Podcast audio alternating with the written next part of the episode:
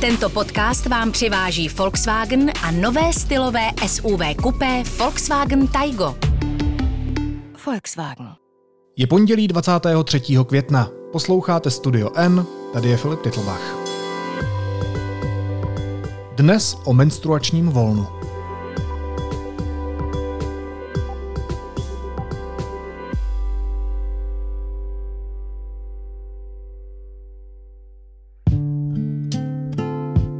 Talk to the ladies tonight about um a situation I'm pretty sure y'all would be able to relate to. Trust me. Španělsko se jako první evropská země chystá umožnit ženám vybrat si v zaměstnání takzvané menstruační volno. To podnítilo debatu o prospěšnosti a stinných stránkách této možnosti. Tam, kde podobná opatření už platí na celostátní nebo firmní úrovni, jsou údajně prospěšná. Kritici ale návrhu vytýkají, že je diskriminační, dělá z menstruace nemoc nebo že podporuje stereotypy o ženách na pracovišti. Hostkami podcastu jsou reportérky deníku N Anita Mejzrová a Majda Slezáková. Holky, vítejte, ahoj. Ahoj.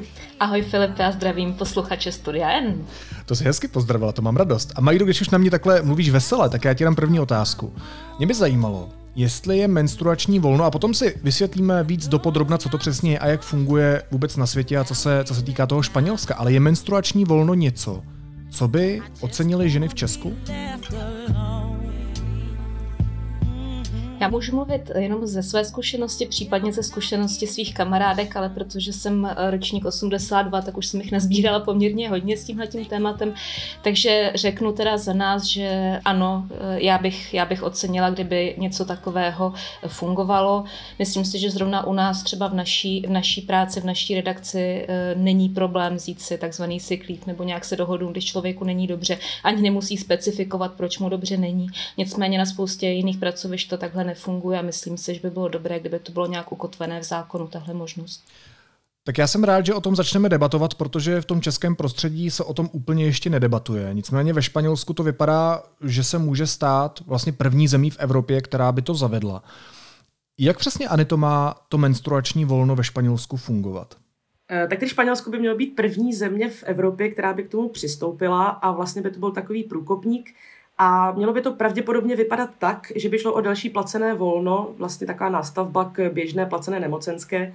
A původně se debatovalo o tom, že by to byly tři dny měsíčně, které by si ženy mohly čerpat, nemusely, ale měly by tu možnost. Potom se mluvilo o až pěti dnech a ve finále by to nejspíš mělo vypadat tak, že by eh, s potvrzením od lékaře, po konzultaci a potvrzení od lékaře by to mohlo být v podstatě volno dle potřeby každé té dotyčné ženy. Já se nacházím v situaci, kdy s váma mluvím jako s dvěma holkami, jako někdo, kdo nemenstruuje, jako někdo, kdo o menstruaci ví, že existuje a může se o ní bavit se svýma kamarádkama třeba. Ale mohli bychom pro tu nemenstruující část populace popsat, co všechno může menstruace znamenat? Jak může člověka paralizovat? No tak eh, první, eh, co asi každému připadne na, na mysli, je bolest, která eh, samozřejmě záleží, každá žena, dívka, nebo když začíná se menstruovat většinou, ještě člověk není hotová žena, ale ehm, každá, každá vlastně žena ehm, to má jinak. Takže ta bolest může být lehká, ale může být až taková, že z ní člověk může omdlévat a není to nějak výjimečné.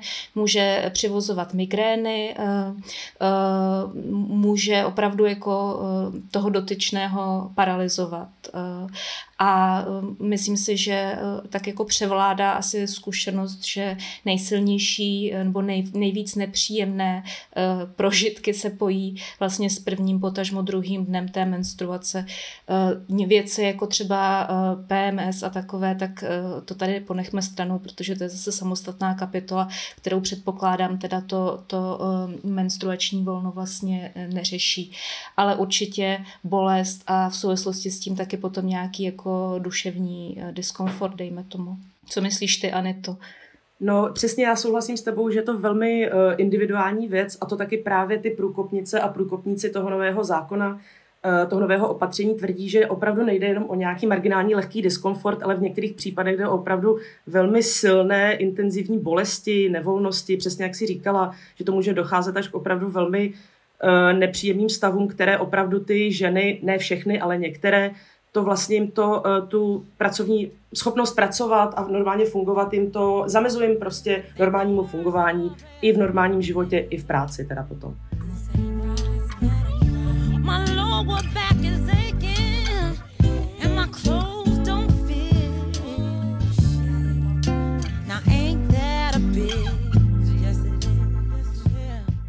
Ty v tom svém textu, ve kterém popisuješ to menstruační volno ve Španělsku, a to píšeš o tom, že ten zákon tlačí populistická levicová strana. Mě by zajímalo, nakolik vlastně tohle může být populistický návrh, když se dostaneme v tomhle tématu do politiky.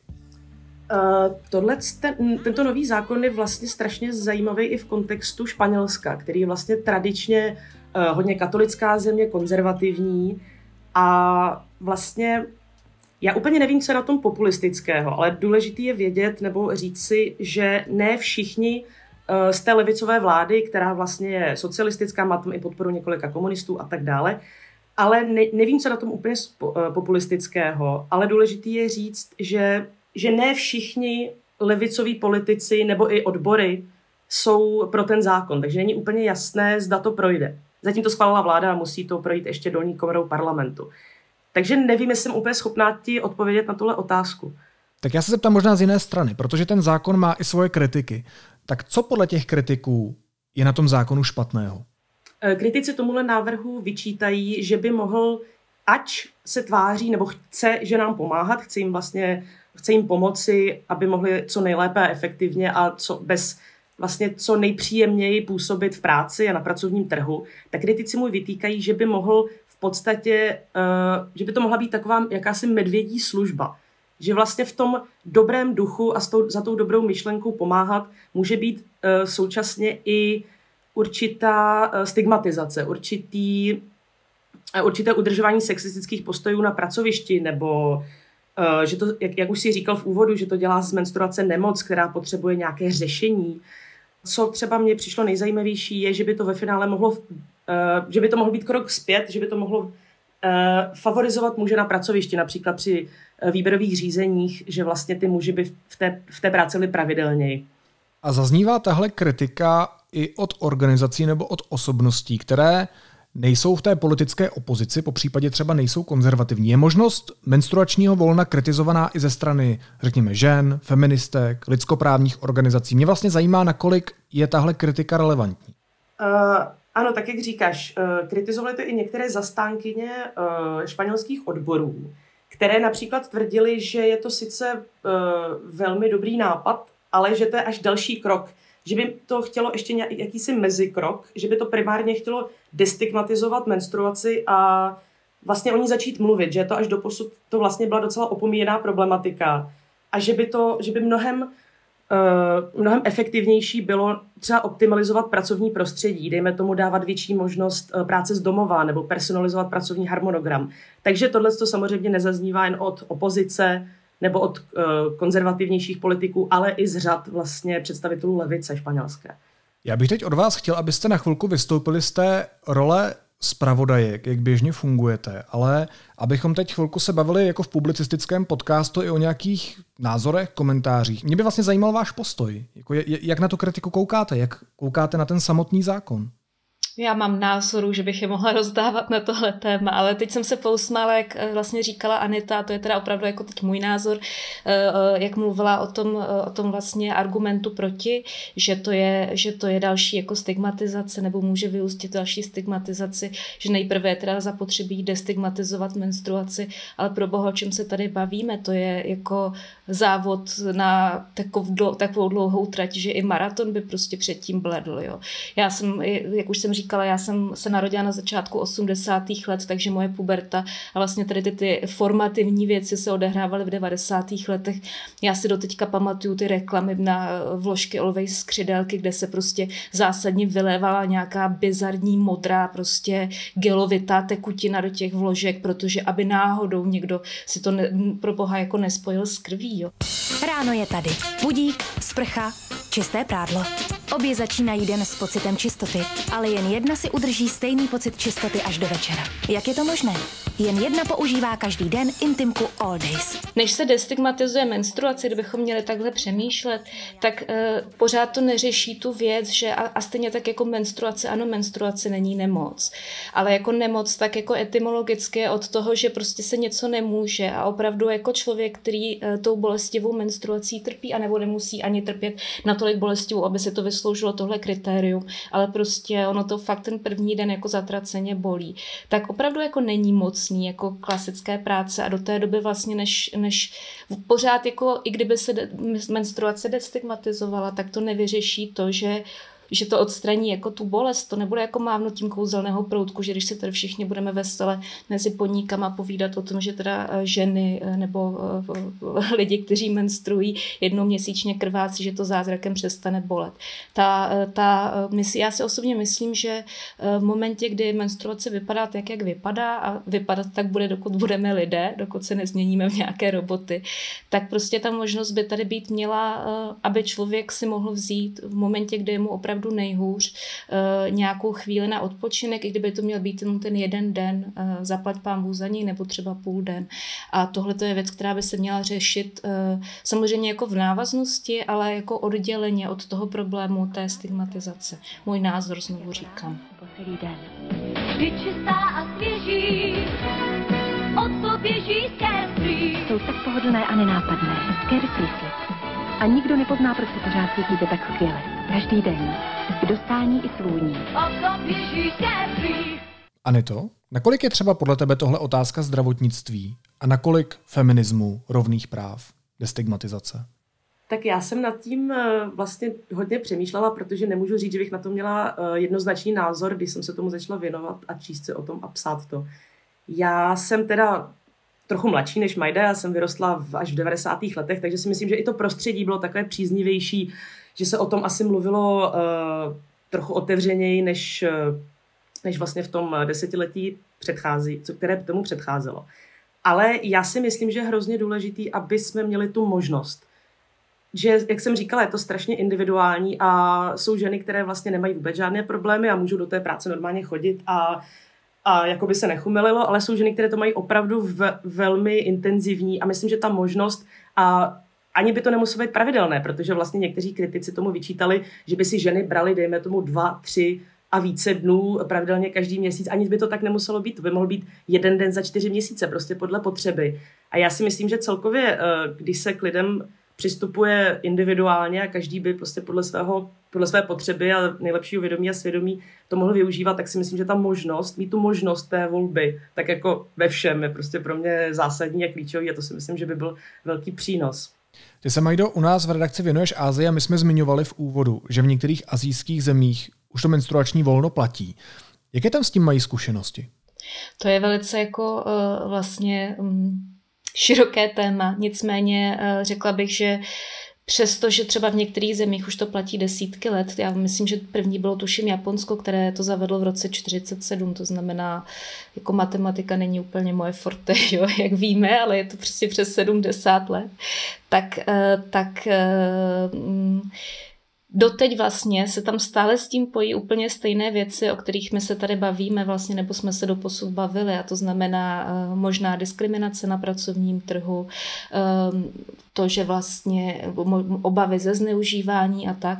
Tady potom ještě bych řekla, a možná se k tomu ještě potom víc dostaneme, ale že uh, zejména teda v té výcho, východní Asii, byť ono to platí, jako, nebo určitá forma toho platí, v různých zemích, třeba ve Větnamu mají možnost, jestli se nepletu, jako 30 minut minut pauzu denně navíc vlastně placené jo, během menstruace tak eh, zejména teda v té východní Asii, v Japonsku, v Jižní Koreji, v Číně, kde to platí, byť v Číně ne, ne jako napříč, ale v některých oblastech, tak tam je ten eh, pracovní trh mnohem dravější a mnohem brutálnější, než je u nás. A tlak na eh, pracovní výkonnost je taky o dost vyšší, když srovnáváme teda jako obecný pohled, ne třeba nějaké jednotlivé konkrétní firmy. Takže tam opravdu jako na druhou stranu to je problém, Některé ženy eh, toho, nebo hodně žen to ani nevyužívá, bojí se to, bojí se, bojí se to využívat Další věc je, že i menstruace je tam uh, trošku ještě víc zahalená nějakým stigmatem, než je tady u nás v našem středoevropském prostředí, českém prostředí. Ale pořád uh, jako platí to, že tam ta možnost existuje a že je možné ji využívat. A já úplně souhlasím s Anetou, ta možno, mít tu možnost je pro mě prostě jako zásadní věc. No. No a jak si vysvětluješ ten rozpor, že je to v Ázii dřív než v takzvané otevřené pokrokové Evropě, jaký my sami vnímáme, jaký my sami prezentujeme, i třeba stereotypně v opozici ke zbytku světa, hmm. zvlášť k Ázii.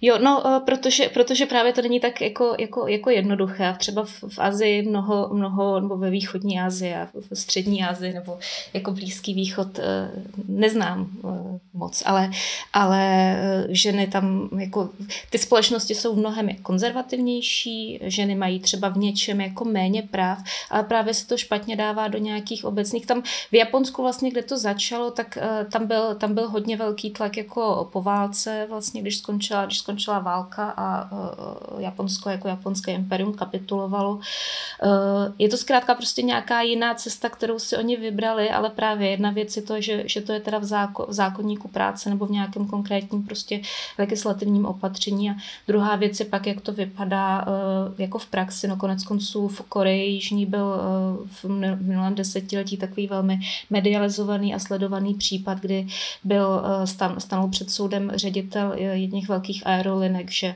že vlastně odmítal poskytovat tohleto, tohleto eh, menstruační volno. Eh, myslím, že ve 150, přes 150 eh, případů to bylo, kdy on vlastně tvrdil nebo argumentoval tím, že, že ty ženy mu nepředložily, ty zaměstnankyně, že mu nepředložily důkaz o té, o té menstruaci. Ono taky někde to je tak, že vlastně, aby na to žena měla nárok, tak musí mít nějaký štempo od doktora, že skutečně tou bolestivou menstruací nebo nějakým jako diskomfortem, který by to opravňoval, trpí. Já jsem se vás ptal v úvodu, jestli by ženy v Česku to menstruační volno ocenily, ale teď si na závěr říkám, jestli bychom tady byli schopni vůbec nějaké jako racionální a konstruktivní debaty. Jako nakolik je podle vás reálné, že by v Česku někdy něco takového prošlo?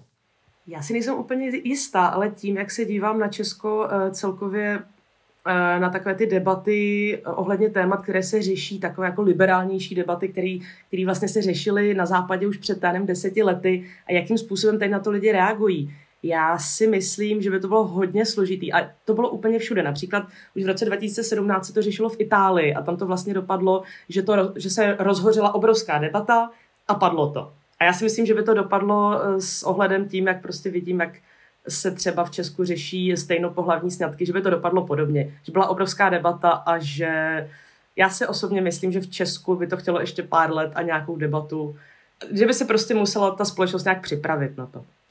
Možná by pomohlo, kdyby v poslanecké sněmovně a v Senátu nesedělo tolik mužů.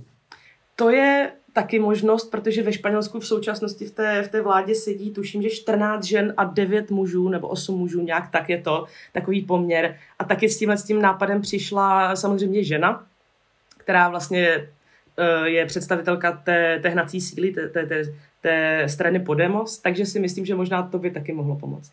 Já, já, si, třeba, já si třeba myslím, nebo nejsem tak pesimistická jako Aneta, já si myslím, že, že eh, by to klidně projít mohlo a že záleží jenom na tom, jak se bude rámovat ta debata. U nás prostě máme tendenci, eh, jak, jakkoliv, kdykoliv jde o nějaké jako v uvozovkách kontroverzní téma, protože to slovo kontroverzní fakt mnohdy není vůbec eh, na místě, tak okamžitě je to hystericky hnát jako tam prapory si brát do rukou a prostě lézt na barikády a přitom to vůbec jako není zapotřebí. Stačila by jenom racionalita a možná jako víc přemýšlet a méně koukat na sociální sítě.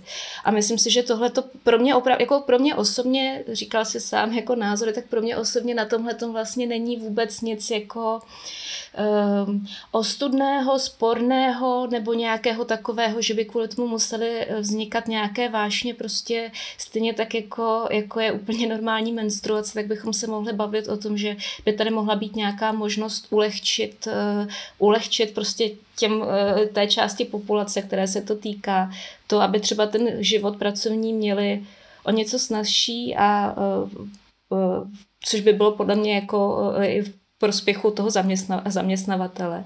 A prostě vykašlat se, vykašlat se na, nějaké, na, na nějakou politizaci toho tématu nebo na, nějakou, na nějaké kulturní společenské války. Tady ty prostě v tomhletom, eh, v téhletem, v tomhletom tématu podle mého jako názoru úplně nesmysly. Bavme se o tom prostě přirozeně a normálně, stejně tak jako přirozeně a normálně prostě přijde příliv a odliv a jisté věci se odehrávají v ženském těle. Já bych ale na tohle téma ještě chtěla dodat, že i když to, uh, že vlastně to funguje i v některých firmách, nezávisle na tom, jestli je to dané zákonem nebo jestli je to plošně. Například třeba ve Francii nebo v Indii existují firmy a jsou to velké firmy, které to mají interně dané a podle toho, co jsem četla, tak jak je to v tom menším měřítku, tak to docela dobře funguje. Pojďte mi ještě na závěr vysvětlit jednu věc, který nerozumím. Kde je ten kořen toho tabu? Proč, proč je to tabu? Proč je to takzvaně kontroverzní téma?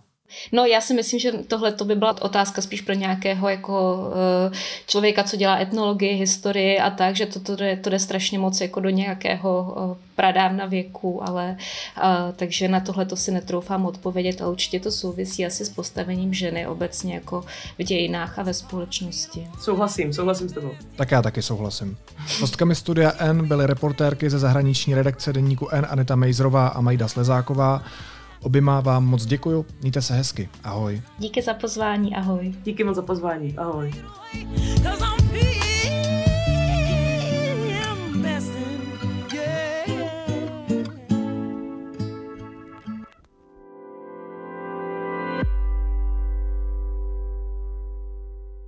Následuje krátká reklamní pauza. Za 15 sekund jsme zpátky. A kdo to tady krotí? No Marko Ivanovič, Matěj Formán, Štěpán Pechar, divadlo bratří Formánů, Česká filharmonie, Decadencers. To je pořádná divočina. To je jak u nás doma. Kniha džunglí, divadelní, hudební a taneční představení pro všechny. Od 7. června v Azilu 78.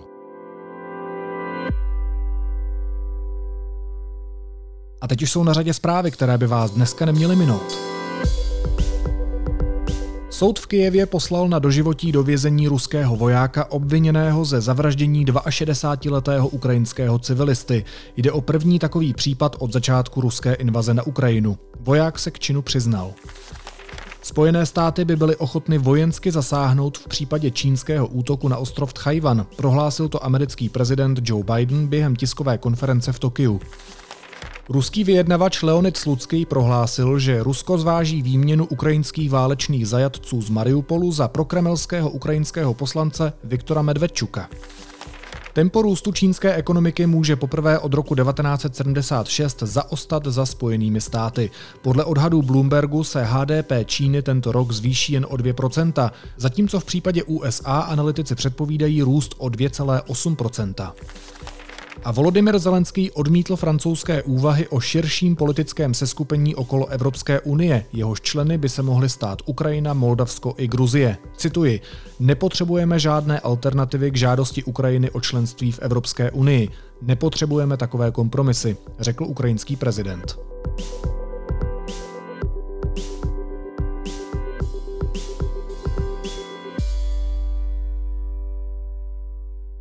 A na závěr ještě jízlivá poznámka. Toto jsou moudrá slova herce Martina Dejdara. Cituji. Proč například nemůžu veřejně říct, že nesouhlasím se škálou pohlaví a myslím si, že na světě existují jenom dvě, žena a muž? Mám pocit, že názorová tolerance se ztratila. Jinými slovy, další stárnoucí bílý heterosexuální muž nesouhlasí s tím, jak fungují jiní lidé, ztrácí moc utlačovat ostatní a tvrdí, že už nemůže nic veřejně prohlašovat což veřejně prohlašuje v novinách. Fuj, fuj, fuj, fuj, fuj, fuj. A to je hnus! Naslyšenou zítra.